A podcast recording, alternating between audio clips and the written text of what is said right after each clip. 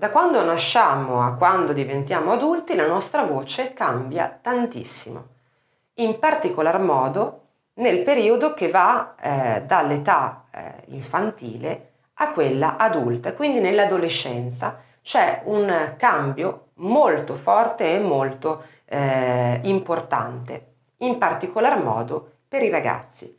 Quindi oggi ti voglio parlare proprio di questo passaggio dalla voce infantile alla voce adulta.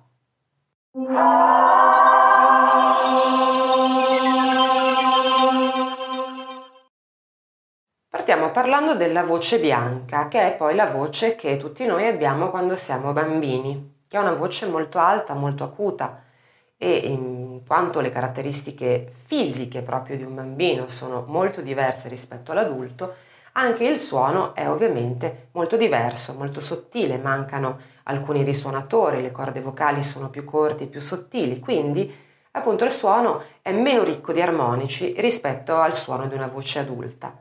Quando si è bambini nelle voci bianche non c'è una distinzione tra maschi e femmine. Tutte le voci vengono eh, categorizzate come soprani, mezzosoprani e contralti, appunto perché sono tutte voci molto alte e fondamentalmente tutte molto femminili.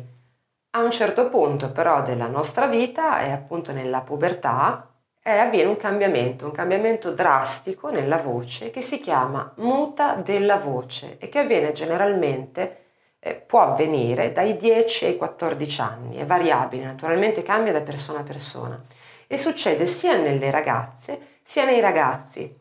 Nelle ragazze però questo cambiamento è molto meno visibile. In realtà eh, cosa succede alla voce? La voce si abbassa leggermente, ma di due o tre toni, e in genere le ragazze neanche si accorgono di questo cambiamento, quindi è assolutamente indolore come passaggio. Differente invece la questione per i ragazzi, in cui il cambiamento diventa molto molto più sostanzioso. Infatti si abbassa la laringe, esce il pomo di Adamo e l'abbassamento eh, di tono, chiamiamolo così, è molto più sostanzioso perché si parla di un'ottava. E quindi cosa succede? Che un ragazzo si trova a non riuscire più a controllare la propria voce nel momento in cui avviene appunto la muta della voce. Ci si troverà allora ad avere in certi momenti una voce scurissima e molto grave, in certi momenti una voce invece altissima, molto poco gestibile, quindi praticamente incontrollabile. La muta della voce eh, si esaurisce, comunque si completa, in genere nel giro di un paio d'anni. In questo periodo sarebbe bene, soprattutto per i ragazzi, evitare di studiare in maniera impegnativa il canto. Questo perché la voce, non essendo completamente sta- stabile, formata e adulta, eh, si stanca molto prima e rischia quindi di incorrere poi in problemi eh, magari più, più gravi. Quindi è sempre il caso di interrompere o essere molto attenti nel lavoro vocale che si svolge in questo periodo della propria vita.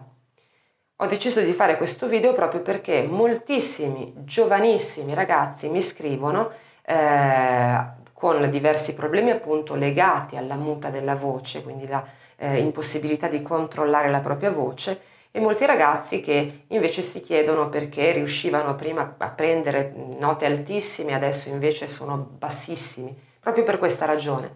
Quindi ricordati che finché la tua voce non sarà stabile e non riuscirai a controllarla come riuscivi un tempo, eh, sarebbe bene che tu stessi molto, ma molto attento nel momento in cui studi e quindi evita di stancarti, di affaticarti, di impegnare eccessivamente la tua voce.